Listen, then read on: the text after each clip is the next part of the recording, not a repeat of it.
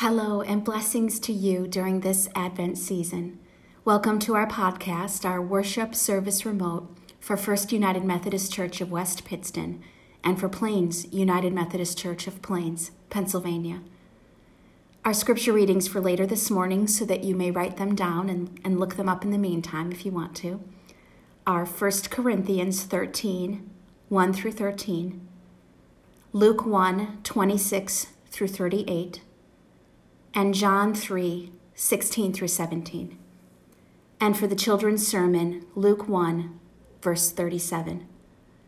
I am Reverend Tenny Hutchinson Rupnick, and my email address is tenhutrup at gmail.com. That's T E N H U T R U P at gmail.com.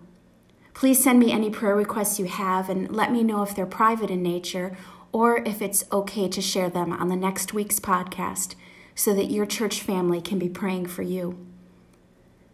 Our prayer requests for our charge for this week are for Tia, for Melissa and Sally, for Heidi, for Ted Wampole and his loved ones, for Bill and his recovery, for the family of Dorothy Tippins, for the Na family for the Astolfi family, for the Williamses and the Ramage family, for those who are struggling with anger, for little Nate Gray, for Rebecca, who is fighting cancer, for all our healthcare workers and first responders, for all our governmental, civic, and church leaders.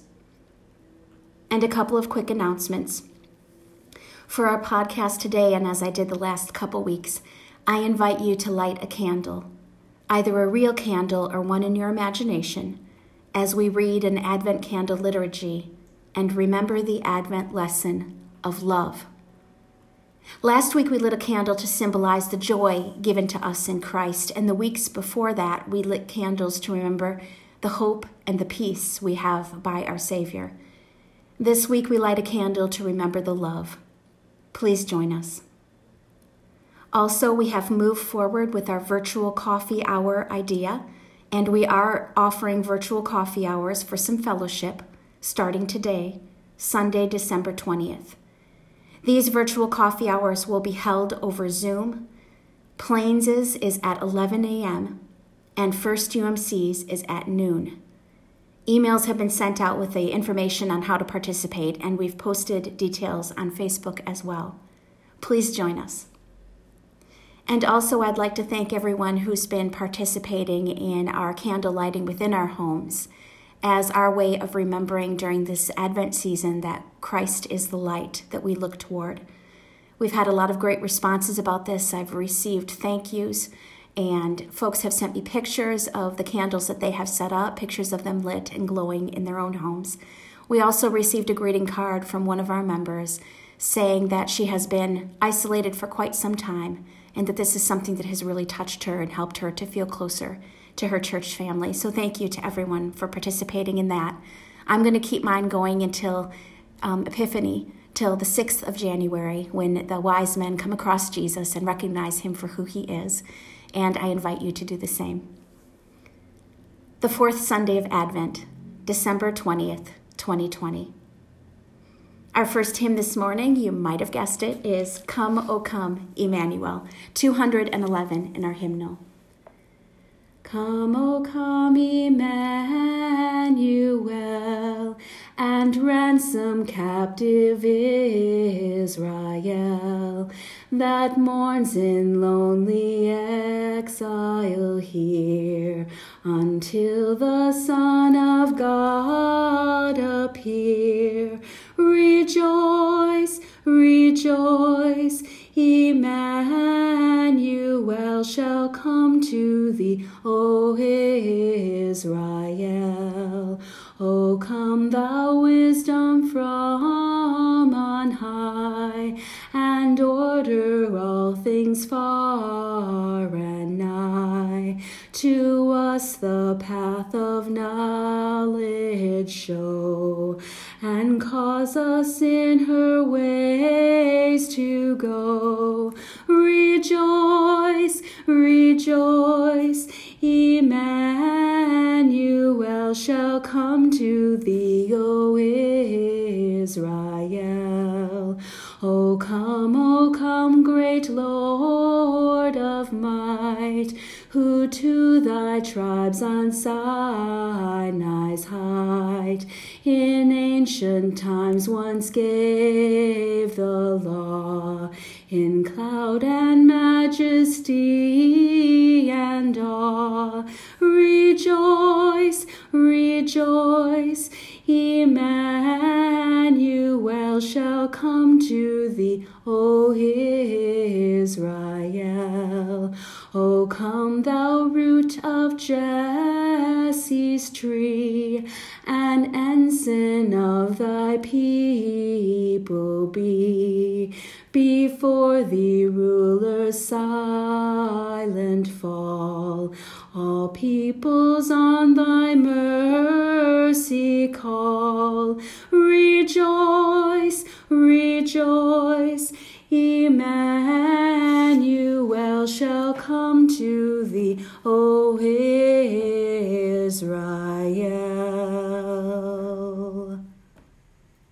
Gathering meditation for this morning comes from Psalm 89, verses 1 through 2. I will sing of your steadfast love, O Lord, forever. With my mouth I will proclaim your faithfulness to all generations. I declare that your steadfast love is established forever. Your faithfulness is as firm as the heavens. And our call to worship. Alleluia, the Christ child comes, and we await his birth. Let us throw off our fear and allow your love to fill us. Let us stand on tiptoe and shout aloud and sing, Alleluia, the Christ child comes, and we await his birth with deep love. Our prayer of invocation. Almighty God, as we continue in this season of Advent, remind us again that in the midst of our darkness, you are bringing us love to satisfy our spirits and refresh our souls. Turn our hearts again toward you. Make us ready to receive your Son, our Savior. Lessen our fear and loneliness and give us the blessing of your love in our living. For we ask this in Jesus' precious name. Amen. And now we come to the portion of our service in which we light a candle for our Advent season. Last Sunday, we lit the candle of joy. May we remember how we lit it and the candles of hope and peace once again, as we also remember our hope that Christ will come again and bring us everlasting peace and joy. The fourth candle of Advent is the candle of love. Its light is meant to remind us of the love that God has for us. Jesus shows us God's perfect love. He is God's love in human form. The Bible says that God so loved the world that he gave his only Son, so that whoever believes in him should not perish, but have eternal life. Love is patient. Love is kind and envies no one. Love is never boastful or conceited, rude or selfish. Love is not quick to take offense. It keeps no records of wrongs. It does not gloat over other people's troubles, but rejoices in the right, the good, and the true. There is nothing that love cannot face. There is no limit to its faith, to its hope, to its endurance. Love never ends. We light this candle today to remind us of how God's perfect love is found in Jesus. You may now light your candle. Let's pray. Loving God, we thank you for your gift of love. Help us prepare our hearts for this gift. Bless our worship. Help us to hear and to do your word. We ask it in the name of the one born in Bethlehem, and all God's children say, Amen. I'm recording in my dining room this week, and so the clicking that you're hearing are radiators kicking in. Nothing to be worried about. Our next hymn this morning is number 234 O come, all ye faithful. 234 in our hymnal. O come, all ye faithful, joyful and triumphant. O come ye, O come Bethlehem. Come and behold him, born the King of angels. O come, let us adore him. O come, let us adore him. O come, let us adore him,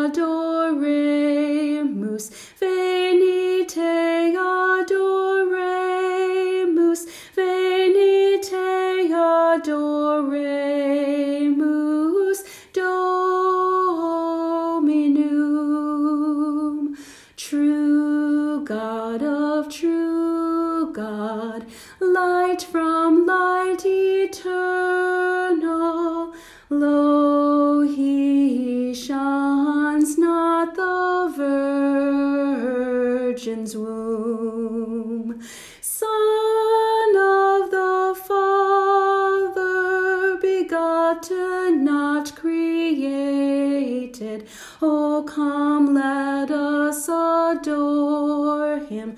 Oh, come, let us adore him. Oh, come,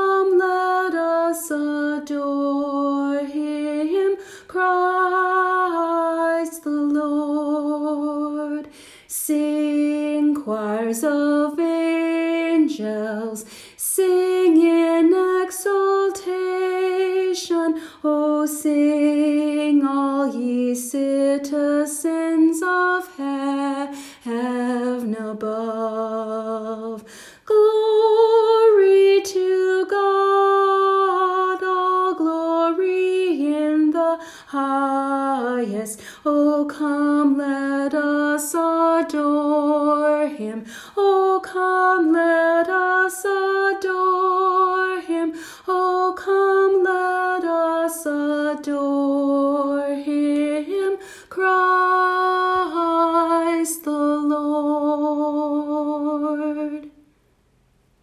Let's join together now in our confession of faith as we recite the Apostles' Creed.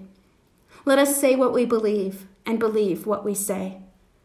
I believe in God the Father Almighty, maker of heaven and earth, and in Jesus Christ, his only Son, our Lord, who was conceived by the Holy Spirit, born of the Virgin Mary, suffered under Pontius Pilate, was crucified, dead, and buried. The third day he rose from the dead. He ascended into heaven, and sitteth at the right hand of God the Father Almighty. From thence he shall come to judge the quick and the dead. I believe in the Holy Spirit, the holy Catholic Church, the communion of saints, the forgiveness of sins, the resurrection of the body, and the life everlasting. Amen. Glory be to the Father, to the Son, and to the Holy Ghost, as it was in the beginning, is now, and ever shall be, world without end. Amen. Amen. And now is the time of our children's message. We're going to be reading just one little sentence from the Bible this morning. It comes from a book called Luke, the first chapter, and it's verse 37. But the sentence goes like this For nothing will be impossible with God. Now, the following things to do, the following tasks, are considered near impossible for humans, for us, for people to complete. Try out these simple tests and see if you can do them. Try this. Now, without touching it, without moving the rest of your face, twitch your nose. Just move your nose. Can you do it? How about this? Try licking your own elbow. Here's another one. See if you can make a circle with your right leg while drawing a number six in the air with your left hand. How about wiggling your ears without touching them? Can you wiggle your ears? Here's the last one. Place the palm of your hand, that's the grabby part of your hand, on a flat surface like a table. And curl your middle finger under, that's the longest finger, curl that one under. And then raise only your ring finger. That's the one, if you're using your right hand, it's the one on the, on the right to your ring finger. See if you can raise only that finger without moving any others. I can't do it. Can you think of anything that is impossible? like flying or running 100 miles per hour. There's a lot of things. There are so many things that we just can't do. But you know, there are also so many things that we can do. Let's try and think of some of those. Can we breathe? Of course we can. How about blink our eyes really, really fast? Can you do it? We can raise our hands. Can you look up at the ceiling? Some of us can whistle or snap. Can you spin in a circle or skip? And that is, of course, just the shortest list of all the many, many things that many people can do. God carefully chose those things for us, making sure He remembered all the, the genuinely important ones like eating and breathing and talking. I mean, some things we don't really need to do, like is licking your elbow really that important? No. But I still wish I could do it. But did you know that if God wanted you to fly or needed you to wiggle your ears, God would make it happen? Before Jesus was born, God made two things that weren't possible become possible. God chose two special women to become pregnant and have babies. Now, I know this might not sound impossible. I mean, women have babies all the time, right? But for these women, it really was impossible. The first woman was Elizabeth, who became mother to John the Baptist. Elizabeth was very old, much too old to ever become pregnant. Plus, she was barren, which means that her body just could not get pregnant and have babies. But that didn't stop God. God wanted Elizabeth to be the mother of John the Baptist, so God did just that, even though she was much too old and her body said no. Elizabeth got pregnant and gave birth to a healthy baby boy. But that's not all. God chose Mary too. God wanted Mary to get pregnant and to give birth to baby Jesus, so he did just that. Mary wasn't too old, she was just the opposite. Mary was too young, and it was physically impossible for her to get pregnant yet. That didn't stop God, though. God wanted Mary pregnant, so Mary got pregnant and gave birth to baby Jesus. It can be difficult to understand sometimes how something that is impossible can suddenly become possible. When we think about the impossible, that's it. Our thinking ends right there. I cannot run 100 miles per hour, period. You cannot grow feathers and fly around, that's it. But there is something very important missing there. Do you know what it is? God. God's missing. Mary didn't just get pregnant, God made it that way. Elizabeth didn't just get pregnant, God made it that way. If God wanted you to grow feathers, you would. And if God wanted me to run 100 miles per hour, I could and would be the fastest pastor out there ever. Because if God wants it that way, God will make it that way. Because nothing is impossible with God. Let's pray. Heavenly Father, thank you that you love us, and thank you that impossible things are made possible through you. And all God's children say, Amen. Our prayer for illumination. Let us pray. God, give us faith to say with the psalmist, Lord, you light my lamp, my God illuminates my darkness. May your light of love shine in the darkness of our lives. Open our eyes and hearts to the love found in your word. Help our spirits to receive it and help us through our discipleship to pass it on. Give us your light of love. In Jesus' name, amen. Our first scripture reading for this morning, and there will be three of them. Our first one is a New Testament reading from the Epistle of First Corinthians, chapter 13, verses 1 through 3. Paul wrote to the believers at Corinth If I speak in the tongues of mortals and of angels, but do not have love, I am a noisy gong or a clanging cymbal. And if I have prophetic powers and understand all mysteries and all knowledge, and if I have all faith so as to remove mountains but do not have love, I am nothing. If I give away all my possessions, and if I hand over my body so that I may boast, but do not have love, I gain nothing. Love is patient, love is kind. Love is not envious or boastful or arrogant or rude. It does not insist on its own way. It's not irritable or resentful. It does not rejoice in wrongdoing, but rejoices in the truth. It bears all things, believes all things, hopes all things, endures all things. Love never ends.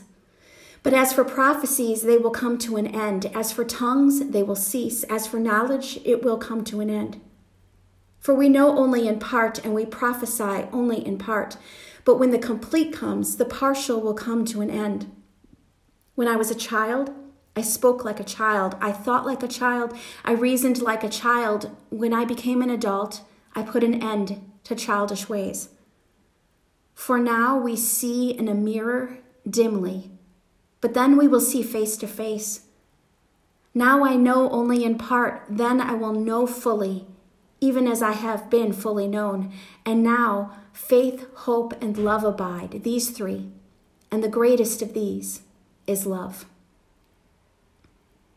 Our next reading is a gospel reading from Luke 1, verses 26 through 38. In the sixth month, the angel Gabriel was sent by God to a town in Galilee called Nazareth to a virgin engaged to a man whose name was Joseph of the house of David. The virgin's name was Mary. And Gabriel came to her and said, Greetings, favored one, the Lord is with you. But she was much perplexed by his words and pondered what sort of greeting this might be. The angel said to her, Do not be afraid, Mary, for you have found favor with God. And now you will conceive in your womb and bear a son, and you will name him Jesus. He will be great and will be called the Son of the Most High, and the Lord God will give to him the throne of his ancestor David. He will reign over the house of Jacob forever, and his kingdom there will, and to his kingdom there will be no end. Mary said to the angel, How can this be, since I am a virgin?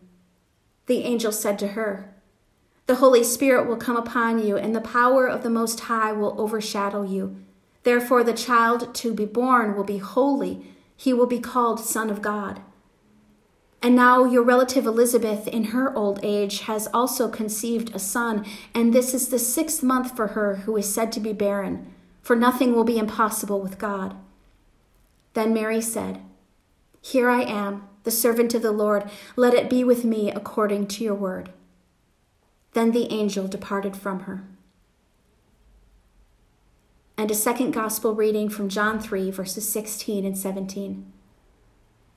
For God so loved the world that he gave his only Son, so that everyone who believes in him may not perish, but may have eternal life. Indeed, God did not send the Son into the world to condemn the world, but in order that the world might be saved through him. The word of God for the people of God. Thanks be to God. Our message for this morning is entitled, The Night is Almost Over. So I was writing this sermon right after all the snow. You know, the recent dumping, our winter storm.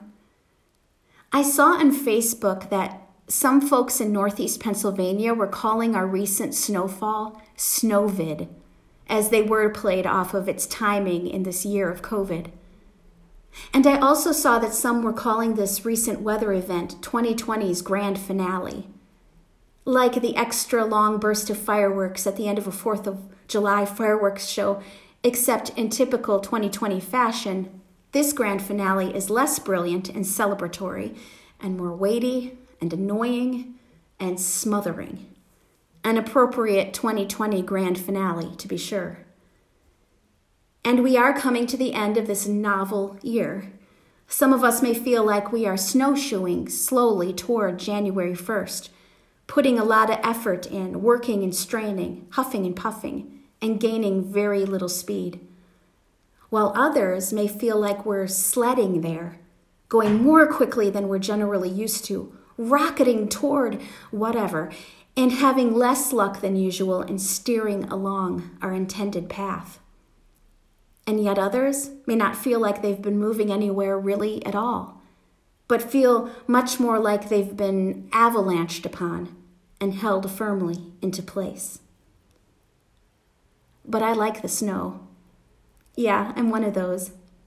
Now, I agree it can be a pain when it, we get so many heavy inches of it, but I have to make the confession that I'm one of those people who loves it anyway.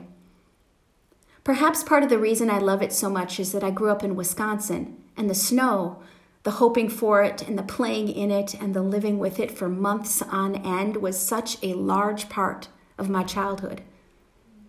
Because when I was growing up in the Midwest, we'd, we'd usually get our first real blanket of it in early to mid November. And then we would have snow on the ground continuously until spring. Continuously. And of course, it would get all filthy and line the streets in dirty piles, and, and we'd get a warmer day, and some of it would melt into a nasty slush. But back then, it seemed that there was always a fresh snowfall right around the corner that would cover up all the mess and make everything clean and sparkling and pristine once again. We'd walk to school through it. We'd build forts in it. We'd sled and ski over it and make snow angels on it. We'd make soft, loose snowballs to loft gently at our friends for fun and in hopes of starting a good natured fight and we'd pack solid icy ones to throw at our enemies in hopes of settling scores. You know the drill. I'd guess most of us listening have our own snow filled memories. And one of my memories is like this. Now, it took place a bit past what most of us would consider traditional childhood. I was 18 and in college, and I was with friends in a car in northern Wisconsin. This is the northern woods now, hunting country. Miles and miles and miles of forest and hunting cabins, back roads with rolling hills and curves, miles and miles of tree lined roads, the kind that don't get traveled by anyone but locals, and not really crossed by anything but deer. You had to watch for the deer. Deer in Wisconsin can grow big, and it's not unusual to harvest one that'd be 180 pounds dressed. For those of you that don't know what dressed means, that means 180 pounds of deer after it has been gutted and such, after it has already been made ready for the butching, butchering.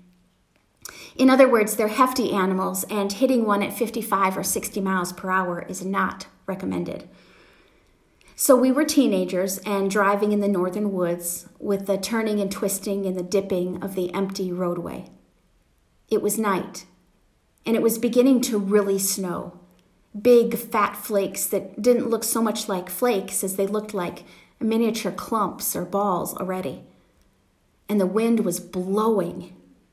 And we were driving, as I said, at night through this snowy, snowy weather, up a hill down the other side, around a curve, up again. We were going fast enough, and the wind was blowing hard enough that those clumpy, heavy flakes looked like they were shooting straight at the windshield, sideways. I remember watching the headlights hit just those flakes, watching the way they seemed to zoom straight toward us, and I was reminded of how movies like Star Wars and Star Trek make stars look when a ship goes into warp speed.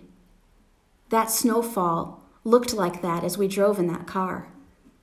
Lasered lines of white light rather than individually gently falling flakes of snow. And there's nothing more exciting to this story. We didn't hit a deer, thankfully. We weren't stranded after we swerved off the road. There actually was no trouble or accident at all.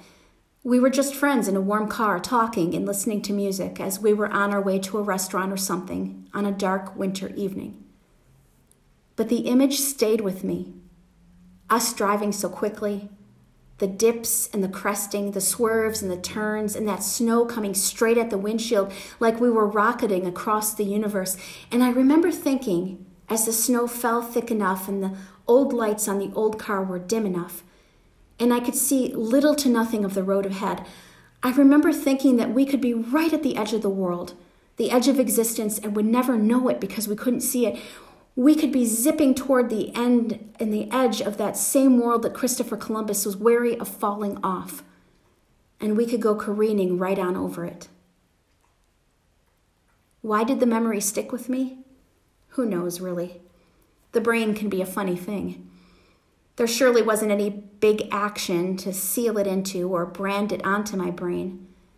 It was kind of thrilling to be going so fast. It, it was very satisfying to be warm and among friends. It was awfully beautiful to see the snow warp speeding toward us.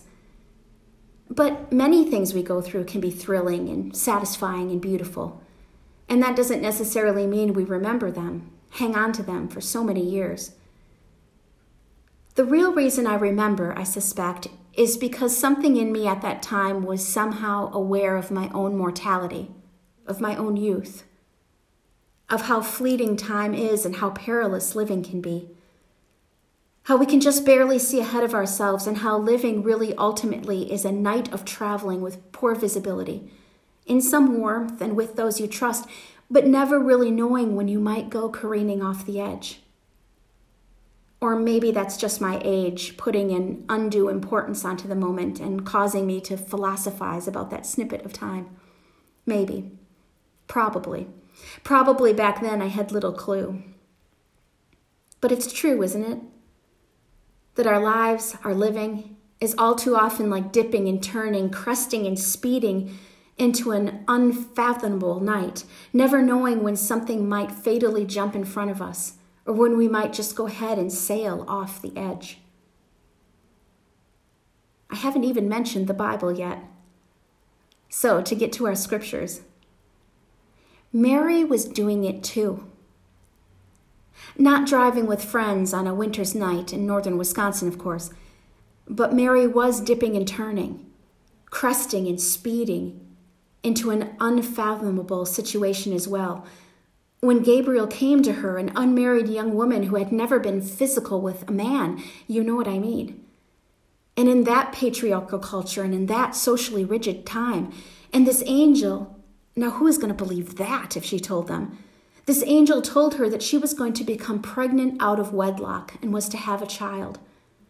And not just that, though that was scary enough, not that she was just going to be a pregnant maiden, totally unacceptable and unbelievable, by the way, totally damning and life altering socially and at the time. Not just that, but also that she wasn't going to be pregnant with an average baby that she was rather going to be carrying an infant who was to be called the Son of the Most High, the Son of God, a future king, who was literally God fathered. Yeah, Mary was dipping and turning, cresting and speeding into an unfathomable situation as well. She was along for the ride, so to speak, not able to see what was up ahead, but yet Mary was largely unafraid in her situation because while she didn't know, she knew. While she couldn't say for sure, she had faith. While she couldn't see precisely what was ahead, she did see because of her trust in her God. So while Mary was traveling through a night of her experience, a dark time for her, a dimly seen and dimly understood time, Mary trusted her God to see her through. This is the fourth week of Advent, and I think I can safely say that all of us know coming up next week is Christmas. And still, you may remember that we have spent week after week being reminded that Advent is not Christmas yet, and that we are in a time of waiting, of anticipation, and of preparation. That Advent is a bit like pregnant Mary, and that the child is not with us yet and that there is a reason that the official liturgical color for Advent is blue.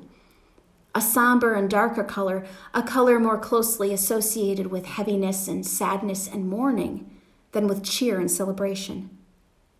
because Advent does have a darker and heavier mood to it, a weightier feel. Like that thick deepness of a cloud laden, snow filled night. Because it is a time during which we are still in the dark, lighting our candles to remind ourselves of our coming light. A time that we yet see dimly and are without real understanding. The First Corinthians passage read is that really infamous passage that so many people like to use in weddings and that we see on t shirts and in greeting cards. That passage which talks about love. Love is patient, love is kind. And I included it for us today because today is the Sunday for which we light the Advent candle for love, remembering that the birth of our Savior also birthed a new love into the world I also included the scripture because of verses 12 and 13, verses which use the idea of seeing dimly. Listen again. For now we see in a mirror, dimly, but then we will see face to face. Now I know only in part, then I will know fully, even as I have been known. In this letter to the believers at Corinth, Paul is admitting to them that they are all traveling on a northern Wisconsin road through hunting country in a heavy snowfall, that they all are, as earlier followers of this new Christ discipleship, that they are careening and twisting, turning and dipping, and at night. Paul is admitting that they see dimly, that they do not understand themselves as believers. Remember his mention of a mirror, much less understand one another or their God. But he is also saying that they have been given all they need to make the trip, to successfully journey forward in faith, that they have been given all they need, and that they have been gifted the love. And in this letter, Paul is talking about how they treat one another as fellow members of a movement, as a, as a growing or kind of created church. But for us, for today, and remembering our gift or present in Jesus' presence, and remembering that we are waiting for the unwrapping of that beautiful gift of that holy child.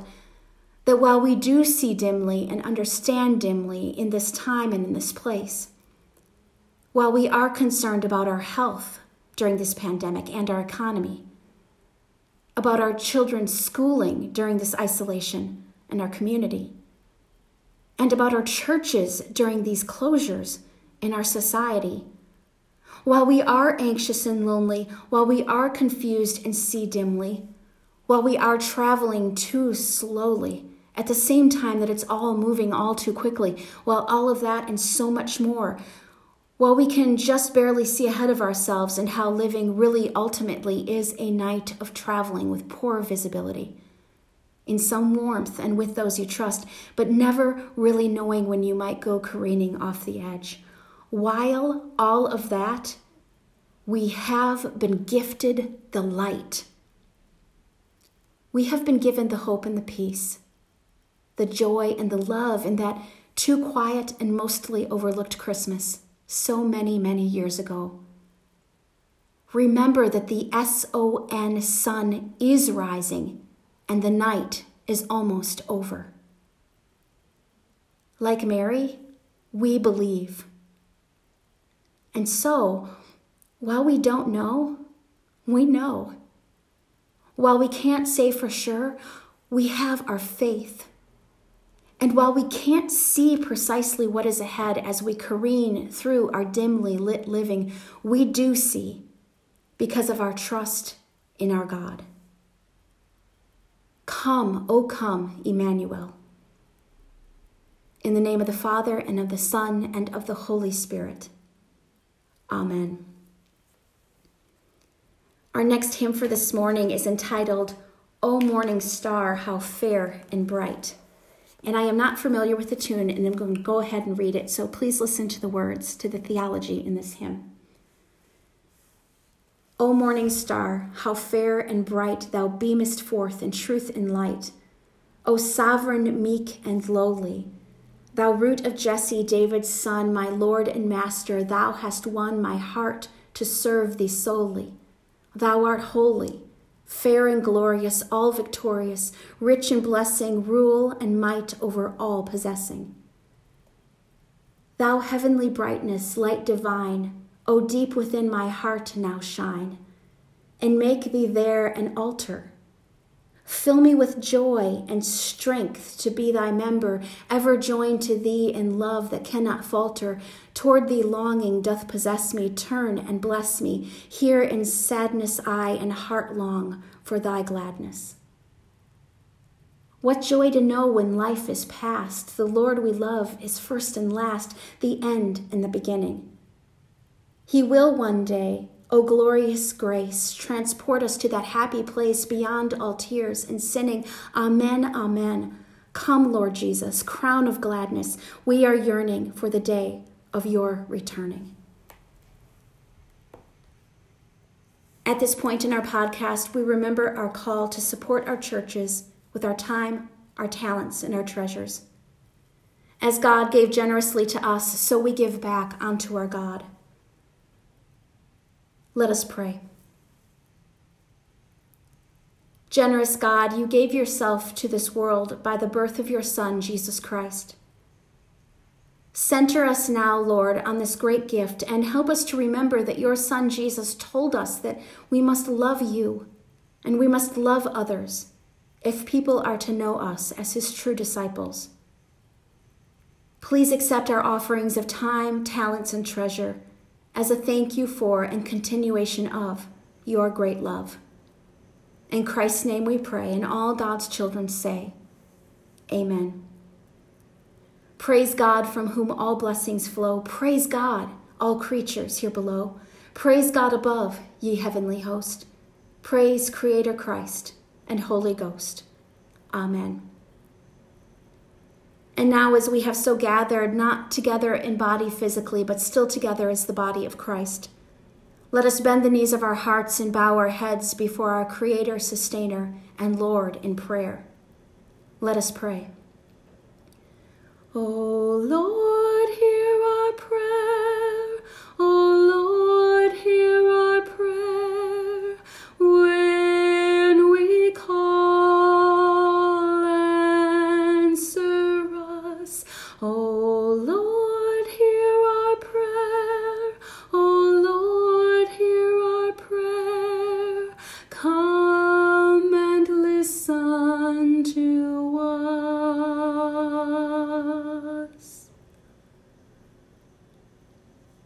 Merciful God, full of grace, hear our prayers of confession and our prayers of need in these next few moments of silence.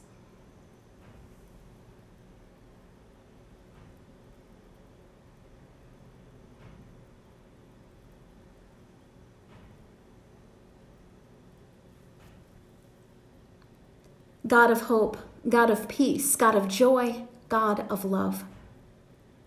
Our minds are filled with thoughts of Christmas, thoughts of the story of light coming into our darkened world, thoughts of a little baby named Jesus. Open us now, Lord, to more than just thoughts. Open our hearts to the hope, peace, joy, and love that awaits us this special season. Open our hearts to the real reason of Christmas a fulfillment that comes not in the presents we find under the tree, but in the presence of your light in our lives, the presence of your grace, the presence of your love. Lord, we pray for your Christmas presence. We pray for the peace that comes through knowing you, the hope that comes through trusting you, the love that comes through living your way. There is so much to be thankful for at Christmas the generosity, the warmth of spirit, the celebration. For this one season, the words peace on earth and goodwill toward all people dance on most every Christian's tongue, lifting up a vision of what the world could be like if your light and your way were in our hearts all year long. Thank you, Lord, for Christmas. Come, light of the world, come, Lord Emmanuel. We pray all these things in Jesus' name and continue to pray now as He, our Lord Emmanuel, taught us to, saying, Our Father, who art in heaven, hallowed be thy name. Thy kingdom come, thy will be done, on earth as it is in heaven. Give us this day our daily bread, and forgive us our trespasses, as we forgive those who trespass against us and lead us not into temptation, but deliver us from evil. For thine is the kingdom, and the power, and the glory forever. Amen. Our next hymn is number 245 in the hymnal, the first Noel. The first Noel, the angel did say, was to certain poor shepherds in fields as they lay, in fields where they lay keeping their sheep on a cold winter's night that was so deep. Noel, Noel, Noel,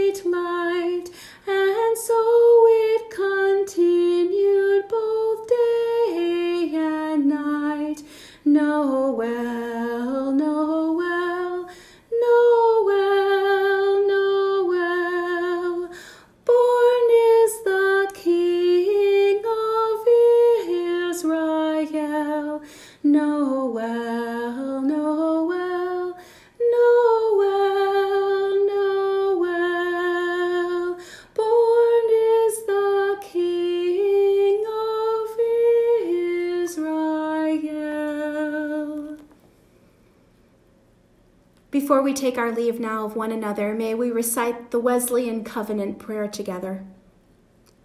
I am no longer my own, but yours. Put me to what you will. Rank me with whom you will. Put me to doing, put me to suffering. Let me be employed for you or laid aside for you, exalted for you or brought low for you. Let me be full, let me be empty. Let me have all things, let me have nothing. I freely and wholeheartedly yield all things to your pleasure and disposal. And now, glorious and blessed God, Father, Son, and Holy Spirit, you are mine and I am yours. So be it. And the covenant now made on earth, let it be ratified in heaven. Amen. In this Advent season, especially, we need to see, feel, and share love. Let love live in our hearts regardless of the circumstances, and as a testament to the fact that our love is found in Christ alone. And may we then share the love of Christ with those we meet. May we be a people of love. Amen. God's love to you now, God's love, my friends. May God's full mercies bless you, my friends, in all your living and through your loving. Christ be your great love. Christ be your great love.